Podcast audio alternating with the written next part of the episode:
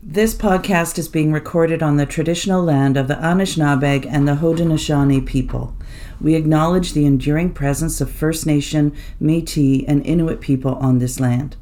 We're grateful for the opportunity to gather in this territory, even virtually, and to be in this community. We commit ourselves to the work of reconciliation among settlers and Indigenous peoples, and we acknowledge that not all settlers were brought here by choice.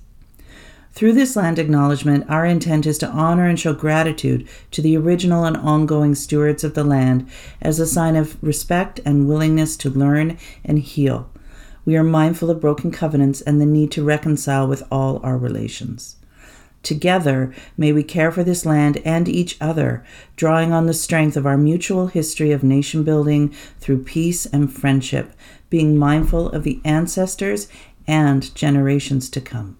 Welcome to The Intersection, where we are building community through candid conversations that lift, inspire, and advance social change.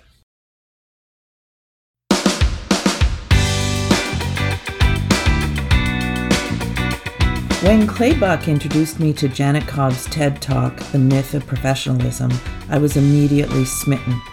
Janet has an amazing story. Her life experience is vast and she advances social justice with wisdom, compassion, and authenticity. Janet's personal mission statement is to act justly, love mercy, walk humbly, do good, and always seek to do the next right thing. Professionally, she's been a professional cook, teacher, librarian, communications manager, fundraiser, school administrator, consultant, and coach. She's a wife, a mother of three, a former Catholic nun, she aims to integrate all these aspects into living an authentic life, going about doing good.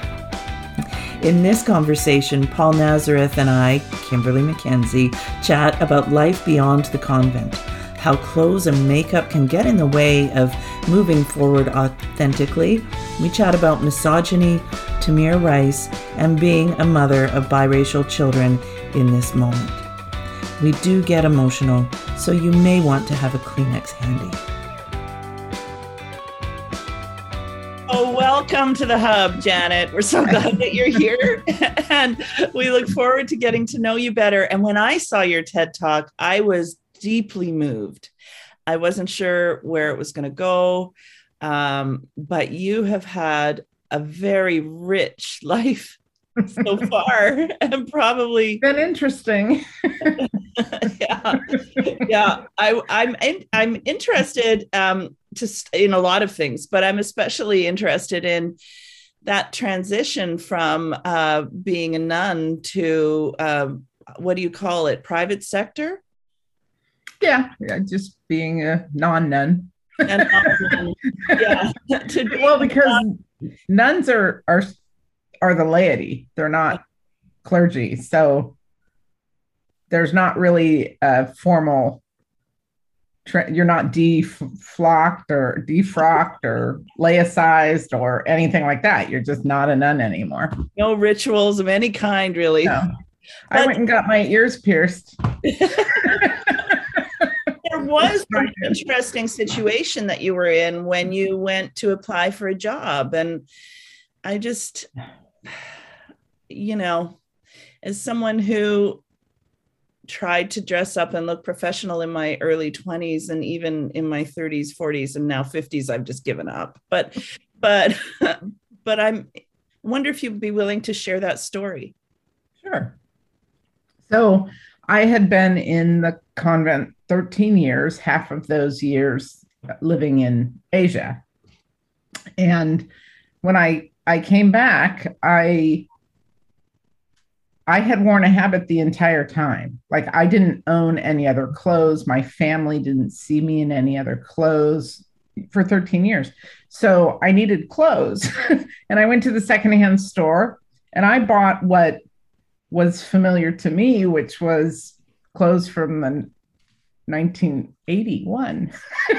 and it was 1993. And so I show up at a job interview in a floral skirt and you know blouse and birkenstocks because i had made an intentional decision to own they they were Birkenstock knockoffs, right? But sandals. I had one pair of shoes. I was focused on simplicity and and um, so I I went to this job interview and I walk in and everyone around me was in a business suit, basically, you know, a, a skirt and and jacket, and the shock on people's faces was was palpable. I mean, it was just the the the whole air about it. So, you know, I it was a temp agency because I had no clue even how to get a job.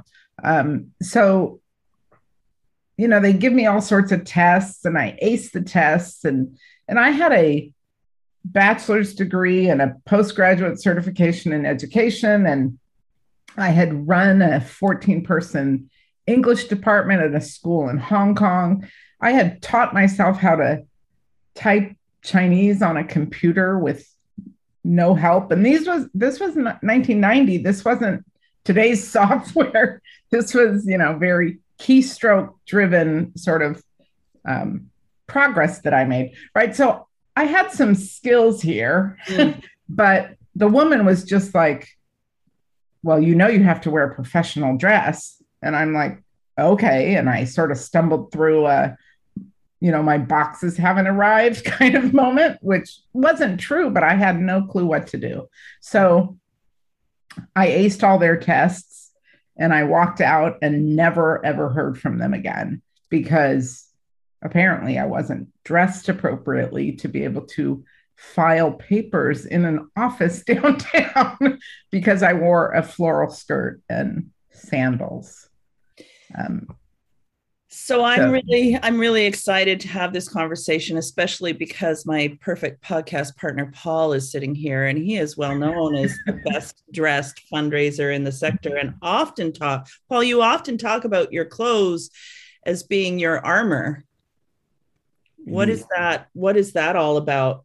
Well, part of it is because I, you know, I'm a plan giving specialist, and I started 20 years ago, actually with the Foreign Mission Society of the English Catholic Church uh, helping them grow their fundraising. And and I started really in estate litigation that I walked into years of open estates and had to fight lawyers and argue with accountants who, although I had studied the law and the taxation system through my association, I would constantly be told, be quiet, stupid charity. I'm a professional and I'm telling you what to do. And I'm like, you're telling me to break the law. And it said, between the two of us, I'm sure I'm right. And it was only until I dressed the part to fight with them in the court of their opinion that I ever could at least start toe to toe. Right. Since then, you know, much has evolved. Uh, you know, and I'd love to hear, Janet, your experience now as a nonprofit consultant. I think, you know, when we talk about the tyranny of professionalism, it is only extended further in the in the world of Zoom.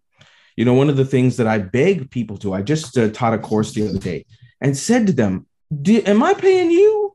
No, you're paying to be here. This is your time, ladies and gentlemen. So please normalize moving around. Please eat. And I saw two people gasp, eat on camera. I'm like, you a person. I'm asking that you at least mute when you go to the bathroom, but for the pizza, you know, like with, it is extended, and the tyranny of professionalism has now reached through the camera into our homes. Mm-hmm. Again, I share with people. I live in a really small place that I am trapped in, uh, and and my home is not safe. That's you know, again, a lot of people ask uh, people of all walks of life, you know, why all the backgrounds and things, and they're like, my home is not safe, right? So I'd love to hear your experience now in the world of nonprofit because that is extended gotten so much more complicit although it's exciting that we can now name more the microaggressions and all that stuff what have you seen in your uh, in your work uh, as a nonprofit consultant? So I remember when I moved out of I, I, worked primarily in Catholic schools, and I moved out of that and moved into consulting. And I met with a woman who I had worked with in a in a position. She was a, a parishioner of a church I was working in, and she had been a consultant. And you know, I just wanted her advice. You know, pick her brain a little bit. And she, one of the primary things she said was you have to be the best dressed person in the room and and i think she was somewhat trying to dig into me because i had never been the best dressed person in the room in that job um, because it was a it was a well-to-do parish and i'm not i'm I'm not a person who presents myself as, you know, well-to-do and and whatever. So so that st- stuck with me, and for a while I tried it, and then it was like this doesn't work because if I'm too concerned about being the best dressed and presenting myself in a very professional manner, I'm not being authentic because that's not me. I'm not comfortable in that space. I I can't do it. So so I've begun to I don't always wear a hoodie to a first meeting, but I am very casual. I I present myself as casual. I don't do I never wear makeup. That's not me. I've I I have a whole section in the TED talk about me and makeup. it's it just isn't me. So my take is you either want my expertise or you want me to look nice, but you can't have both. because if I if I'm looking nice and being the the presenting in the way that you want, I'm preoccupied and you can't get real and you know down and dirty with content when you're preoccupied with what people are thinking about you so i just cut right to it and and i am who i am and you either want my expertise or you don't um, and i'm going to show up in whatever is going to be comfortable for me that day you know, depending on all sorts of things. And now, as I've gotten older, you know, to be real, once you hit menopause, you, you're not wearing sleeves all the time. you know, it just, we have to, we have to just cut through all the nonsense and talk about what it is we're there for, not worry about how we look while we do it. So I want to take a bit of a sidestep here because that's an evolution that uh, uh, how long did it take you or did it take you any time at all because this has been a struggle for me and i know many of my contemporaries um, how long did it take you to feel so confident in your truth because your point about if I'm worried about whether my lipstick's on right or I have a run in my nylons, I'm worried too much about what you think of me and we're not getting to the substance of our conversation. Um, that's really powerful. How long did it take you to get to that confident place? A minute. I mean, literally, like it was fast for me, but that's because I've always been sort of counter cultural to a certain extent. I I never wore makeup in high school. I remember s- some friends like tackling me down on the high school floor and trying to put makeup on me because they said I should be wearing makeup because everybody wears makeup. So I I dabbled more in trying to fit in and you know do the makeup and do the hair and dress up than I you know than I did living in my own authenticity. And then, of course, 13 years in it in a nun's habit, mm-hmm. people always thought things, right? and and it was weird things they thought. I I shared in the TED talk, you know, I went from being a, you know, a 18 year old knucklehead, um, you know, that nobody respected to someone who was fully respected for anything I said and did at 18 because of what I put on. Mm-hmm. Right. So so once I, you know, living leaving the convent, you know, I I then had to adjust to all of that. I was somehow immediately invisible. Right. Whereas before I had a presence when I walked in a room, when I walked down the street, everybody noticed me. People would follow up, follow me to take pictures. When one time we were a group of nuns at the zoo, that was quite a they make movies about that, don't they? Right, exactly. That's the right. Start there of a joke for sure. there are comedy sketches, right? right. So so then I had a period where I was a school administrator and I and I had to sort of force myself because like Paul said, you're in rooms with lawyers and you know top financial people and they have these expectations and then donors have these expectations you know, so those few years when I was a school administrator, I wore the high heels and the makeup and the business suits, and I was miserable. I was probably miserable for several reasons, but that was certainly one of them. So as soon as I could let that go, I did.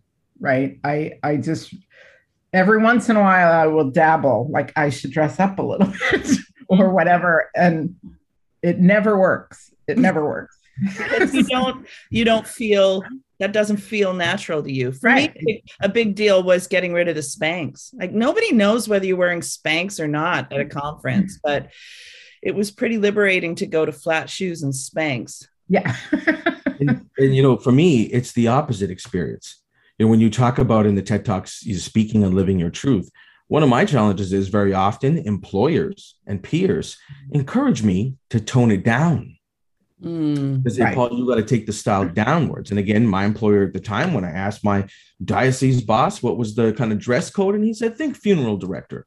Uh, you know, appropriate is the key. You know, dark colors don't stand out. And and now, as I you know want to express my feeling of not just fashionable, but who I am and what I want to be, on a regular basis colleagues talk to me about how my face is not appropriate when i when i have unique beards and hairstyles and things. And uh, on a regular basis, people are saying with the, with things like the color and the creativity. Uh, you know, I was telling my spouse how when we come back in the after my first conference, I'm going out as Billy Porter. There'll be a cape, and I will be painting my nails. yeah. And, and my wife has said, "That's great. That's great. Thank you for telling me. I'm going to have to get ready for the next set of inquiries." Yeah. I said, "I'm sorry. Inquiries? What does that mean?" She goes, you know, for our entire marriage, on a regular basis, people come to me quietly and ask if I'm your beard. Mm-hmm. Uh, and uh, and she says he controls his beard very closely. Thank you very much. but that's the, the, you know it's a box. It's a box they want us to stay in. Uh, of control and conformity, and that's the piece in which we've got to help people to say, let's come out in every which way we need to, because, it, right, because it's about the work. Right. Because also, I think it's really important for people who love to dress up and, you know, be fancy and wear the high heels and things. That's okay too. I'm not saying you shouldn't. I'm saying the expectations need to go away, right? Mm-hmm. That that professionalism is, you know, in in look as well as in, you know, how you speak and how you carry yourself that needs to go away. People need to be able to be who they are. That's what I think is really important. Like I have a I have a daughter who loves to be very fancy. She certainly didn't get it from me, but she has been that way since she was a toddler, right? I'm not going to tell her not to be, right? Yeah. She should, and so she should be able to go to the beach in high heels if she wants. I think it's it's not what I would do, right?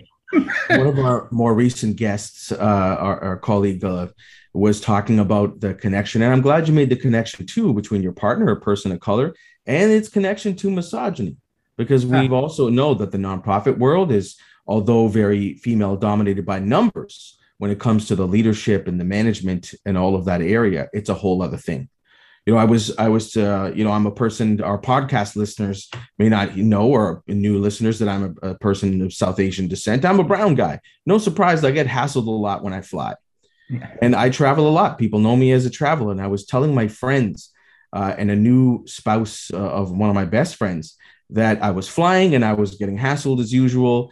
And she said, "Oh, Paul, were you were dressed professionally? I know it's something that we've got to do." She actually is a person of uh, Chinese descent and I said, I was in a three piece suit. And she said, you know, maybe you need to invest in a four piece suit.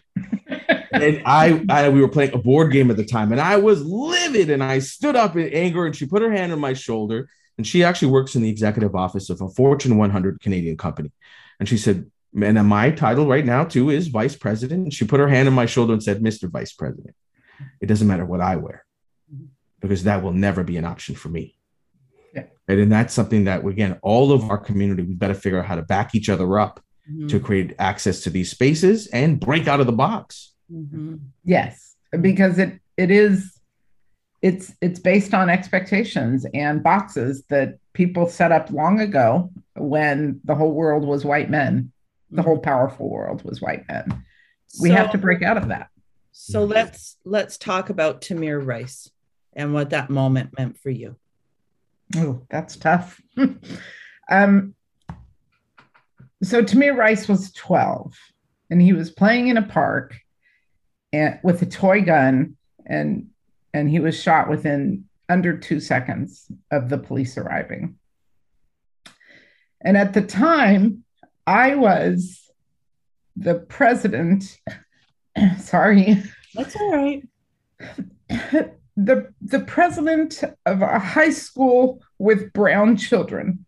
So half the student body was um, black children, um, a lot boys and girls, and the other half was primarily of Mexican descent. Um, and the the faculty and and the powers that be at the archdiocese that I worked under were very concerned about teaching these kids to be disciplined and lining up in the hallways and tucking in your shirt and you know being quiet between classes. And and I stood in the parking lot or I sat in my car in the parking lot staring at this building thinking what am I doing these kids half of them are in fear for their life when they walk home and the other half are in fear that their parents are going to be deported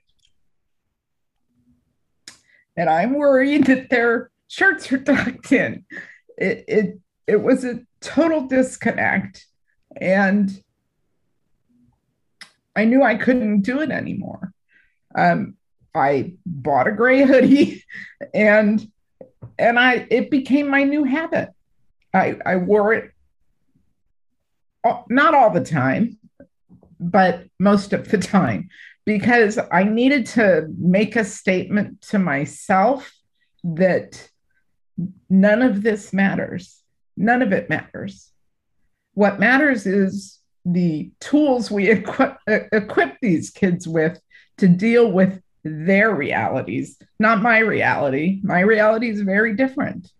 I don't have to fear um, for my life when I walk home or that my parents will be deported or all of the other layers and layers of nonsense that we put on the shoulders of these children at you know in our attempts to help them navigate a very inequitable and harsh society. Um, so i kind of knew right then i couldn't keep working in a archdiocesan school. I couldn't i, I couldn't keep it up. Um, regardless of what i wore um, the values just weren't the same. And and that was hard for me because um, the catholic education system got me out of poverty mm. so so so uh, navigating that disconnect was mm-hmm. was very new for me um, so and the paradox Sorry. of both those things experiencing both of those things at the same time um right. yeah i'm going to go just a little bit deeper janet if if i can have your consent to do that sure, um, but listeners may not know you're a white cisgendered woman. Yes. And you are also the mother of brown boys. And a girl yes. Girl. so how how did that moment impact their lives? So um my husband is an African American man, and um, we have talked about race from the time they were very small children. Mm-hmm. Um, and for a few years, I think there was a sense that that they resisted um, how racist society is, right? Um, and and I think I have a sense of that too, right? You don't want to believe it. You don't want to believe it. And when all of these um, barbaric um, incidences began to happen and be more publicized, it was it was like you can't argue it anymore. Um, so so I think it just became well in in our house. I think it just became more palpable. Mm. Um, as much as you want to believe that someone didn't mean something or you know it was just a coincidence um, we we could no longer excuse or ignore it. And, and again as the parent of racialized children. You're always preparing them since the beginning yes, right? yes. again for me the the the question of my life and i even try to prepare my family to say please help me because this is the question that triggers me and takes me into a rage. My entire life is the magic question do you belong here? Yeah. Are you supposed to be here? You know, and to prepare them for those things to to figure it out. Because again, to you know, again on the professionalism side, that no amount of fancy dress will change that. Right. Although there are some uniforms, as you said too, with the nun's habit and different uniforms, police and others, right? Uh, create those instant credibility pieces. Although now these days where that's being challenged too. I think that the challenge though is in, in our world of nonprofit of people trying to do good and people trying to to achieve the things and move forward the things they need to is you know how can we help people feel comfortable? And again for young professionals what are we telling them? What are we signaling to them? That's a challenge. And again right now as people talk about great resignation or whatever it is because i don't think anybody's really figured it out. But one of the things i think a lot of them are saying is if that's going to be the rules of the game i'm opting out. And oh, that's yes. I admire them for. Yeah, one of one of our sons um, had a very good job in the nonprofit world, and um, he opted out. He he said, "This is not. I am not going to be your poster child. I am not going to be your your um, you know go to person for pretending that you are doing good for for Black children." Mm-hmm. you know um, and and he wrote a very poignant letter to the powers that be and even helped them see that that working with them helped him to to claim that right that that but then as he grew in knowledge he realized that the very things that they were saying they were fighting against they were actually reinforcing mm-hmm. so you know, I was very proud of him. Um, he just said, "I'm not. I'm not playing the game. I don't care how much money I get paid or you know whatever. Um, I'm not doing it." And uh, you know, I he's created a life for himself um, that that will constantly and consistently and forever um, uh, resist resist the narrative and be in your face about it and you know, I think it's great. I think it's great that that he he came to his own in that very young um, and and won't in his 50s regret having played the game for so long. I hope this is the gift that we can give this next generation. Yeah. To say, do it now. Don't yeah. wait. Do Don't it. wait. Yeah. yeah. powerful stuff. And so, and again, to our listeners, this is we're going to put the TED Talk in the show uh, show notes. This is why it's really key to watch because again, I think this is something we're struggling with right now in so many fronts. Because the the you know one of the uh, tools of professionalism is politeness. Oh yeah, right. Our, our one of our great colleagues, a Canadian champion, Liz Hallett, and in one of our recent mm-hmm. podcasts, we were talking about our American colleague Vu Le, uh, and people are policing on that politeness. We want to help you advance gender justice and racial equity, but come on, just uh, you know, settle down. Be civil. We need to be civil. Magic word. yeah. Magic word. Civil. Uh, and I think that goes along with professionalism. It's a mm-hmm. crock, right? Like, who says what civility is? you know, and and I think too, just how how can we confront issues with people who view the world very differently from us by continually agreeing to allow them to continue their um, their evil. I mean, because it is an evil that we have to face, and and you you cannot, as much as I am a pacifist and I am you know nonviolent, etc. that standing up for yourself is not violent, mm-hmm. right? So if my standing up for myself, if my being true to myself makes you feel as if I've committed a violence against you, there is something very wrong with our definition of violence, right? You know, I, I worked with an organization, I work with many organizations across the country, and and I don't always agree 100% with an organization's mission.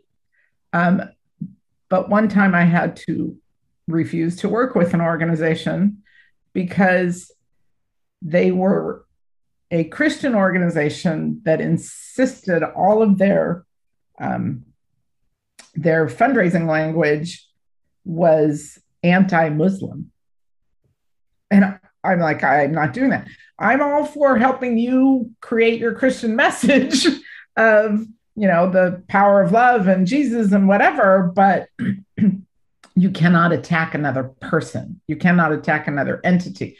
That i cannot do. So so if an organization is standing up for their beliefs as a as you know in any regard i think everyone has the right to do that. But when your beliefs and what you're saying begins to attack another person that is not okay. Hmm. and and i think professionalism and civility and all of those sorts of things do reinforce that that's okay to do because they're just you know speaking their truth. No they're attacking another truth and i, I think that's a very different thing there's a great subtlety here too because a lot of what we're talking about as we talk about recentering or decentering the donor or funders is discomfort and discomfort's very subtle but again, it's this weird thing that in our sector, people are scared to death of. We couldn't possibly make the funders uncomfortable by stating our values in the boardroom in which they're coming to sit. So let's take down that plaque in which we state them.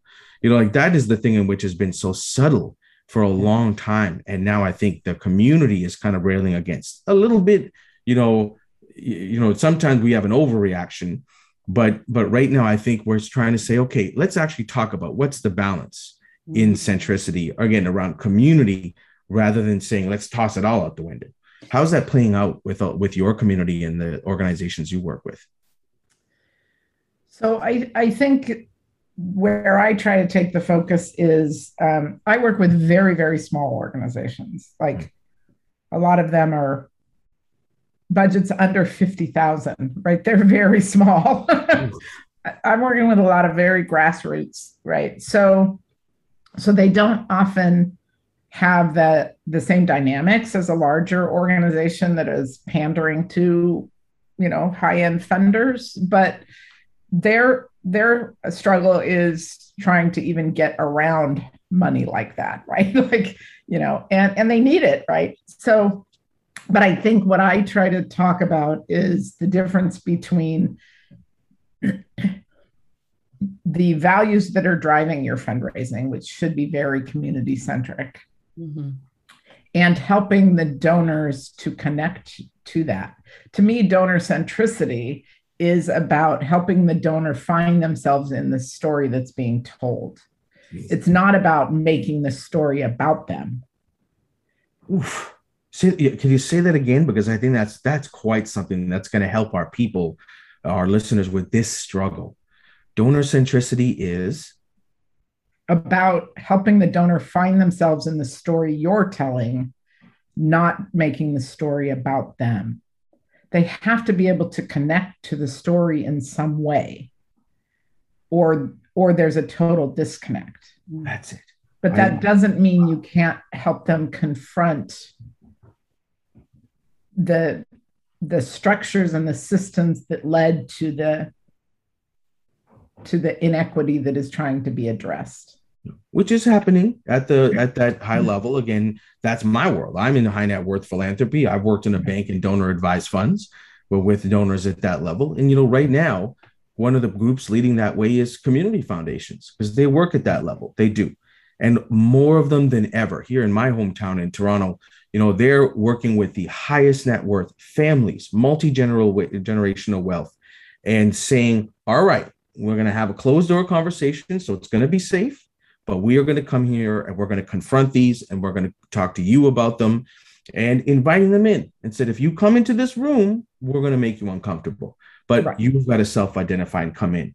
And everybody was afraid that nobody would because we're always told oh my gosh you know in north america and the world right now if you put wealth taxes in place and if janet yellen closes the loop all over the world they'll flee. They'll flee into space right? And, and we've got to know we've got to create a world in which they can't flee but we also need to create a world in which they have spaces they can confront it in a safe way. Because everybody's got to come just like you talked about you know uh, uh, going against your your own community. And again i struggle with this too as a fellow catholic.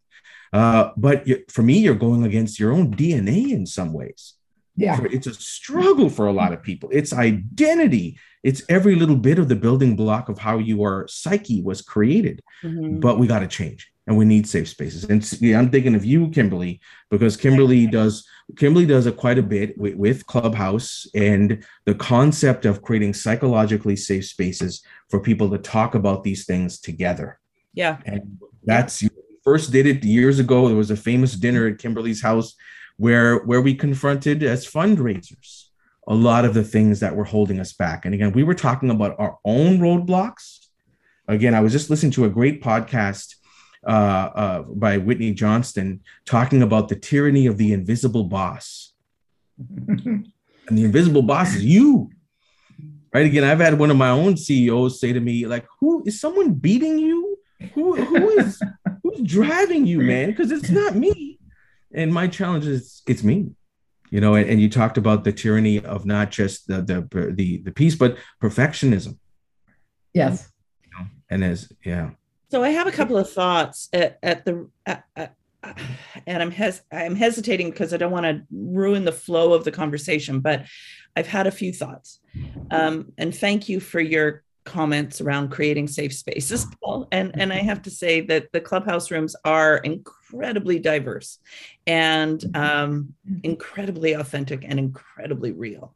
But um, to get back to this tension that's happening in our sector that you were talking about, the discomfort that many of us are living in because we want to do better, just occurred. It, I thought maybe the reason for that is because the charitable sector, you know, our sector started with the grassroots, solving problems that government and private sector and society were not addressing. The real, the, the human needs of our communities. And as we evolved and matured as a sector, we needed to be taken seriously. So we kind of started to act super professional when really we came from the trenches of the most disparaging bits of humanity. But to play that that game and to be taken seriously in the business world, mm-hmm. we needed to suit up right? And now, if we listen to the perspective that you bring to the conversation, Janet, with the the way we're sacrificing our authenticity, the way we're we're not truly getting to the core issues, the way we're distracted in meetings by whether we need to put on our lipstick or wear nylons or whatever.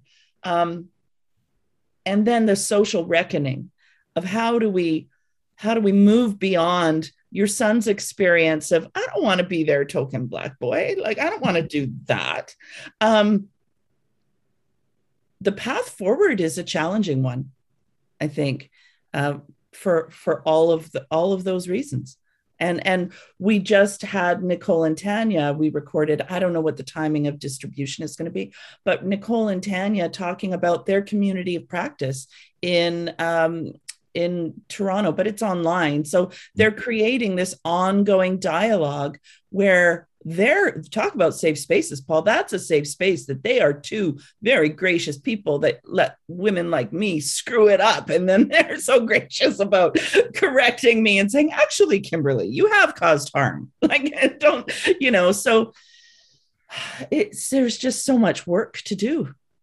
But as you said, just it won't happen until we're ready to get messy. Do you think and we already are messy? out. What's that, Jen? I think we we can get all the mess we want. It's kind of popular to be messy. I think the key here is when people are willing to lose something themselves. Mm. Yeah. When it's going to impact you yeah. in a negative way, then you're getting closer to being real.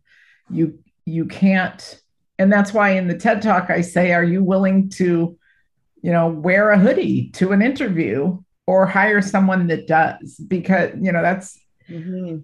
we we can talk about it all we want, but until we are actually in danger of losing something, are we getting anywhere near being what people call an ally? I struggle with the word ally. I don't I don't. Oh, I got called out on Clubhouse for referring to myself as an ally. Like, but yeah, yeah. Like I'm not never going to do that again.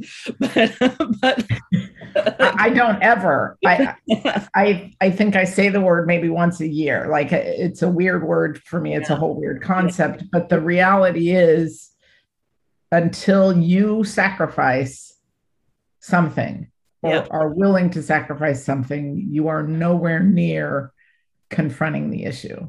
We can talk about it all day. We can have all the podcasts. Yeah, I was, uh, I'm I'm serving on an organization and and our board recruitment process wasn't moving in as aggressive, diverse direction. And I offered to give up my seat at the table. But you know what they did? They just made a bigger table. and, and that's you know one one solution there. But I guess I think my final question, and we may not be able to answer it, but do either of you have any thoughts on what needs to happen for your son to want to share his talent with our sector?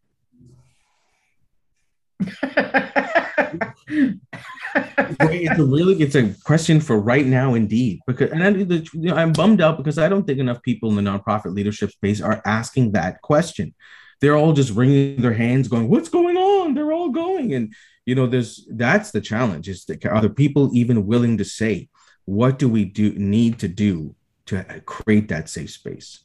There's a Move lot. out of the way. Get out of the way. Yeah. That's, out of the way. that's what they don't want to do though. Again i you know i often say that ethics mean nothing until they're costing you something right and that's the challenge is that people aren't willing to give up you know we've got two great narratives out there in uh, anand giridharadas winner takes all mm-hmm. edgar villanueva's decolonizing wealth and really decolonizing philanthropy mm-hmm. and they were for me sometimes they feel like the red and the blue pill because they they hit each other because anand rails against the win-win but he recognizes the power that seats and and doesn't claim it's going to change whereas Edgar is saying, how do we create space at the table? But you're right, there will be a loss of power. And that is what I think a lot of people in leadership struggle with. Mm-hmm, mm-hmm. Yeah. And I mean, you can see historically, and I'm not a historian, but from what I know, from what I hear um, at my dinner table, so to speak, um, if you look historically at communities where black people were given the space, they they thrived, mm-hmm. right? And then they were destroyed. Mm-hmm. Indeed. So, from a race perspective, we need to just get out of the way, right? White people need to just let people be, let black people be who they are and do what they will do. And given the space, they will they will thrive. But we keep putting structures and systems in place that get in the way. So as nonprofit sector people the the critical thing is for us to let all of those systems and all of those structures go and give space. That's you know my perspective that that they don't need us to help them. They don't need us to tell them what to do or whatever. They know. They have the power. They have they have the wherewithal within them. We just have to stop putting the roadblocks mm-hmm. up. That's wonderful. Thank you Jean. thank you janet. You're welcome. Thank you for having me. I i appreciate the time eh, to have this conversation. I um I just keep putting out there my thoughts and, you know, see what people see if it, see if it goes anywhere. I'm a very small person in a very small environment working with very small organizations, you know, so, you know, it is what it is. Yeah. Well, let's hear it for TEDx too, getting these voices out there.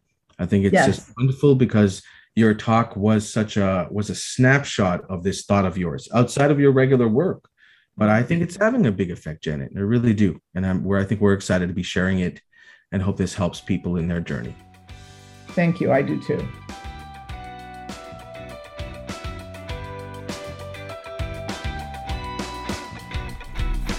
Janet, thank you so much for bringing your whole self to this conversation. We are incredibly grateful. Folks, be sure to check out the show notes for links to Janet's articles and her TED Talk, Resisting the Myths of Professionalism. Uh, let us know what you think. If you'd like to connect with the intersection or have ideas for future podcasts, you can find us on Twitter and at intersectionhub.ca. And remember, please share, comment, and subscribe to this podcast so that we can keep building community in conversation. See you next time.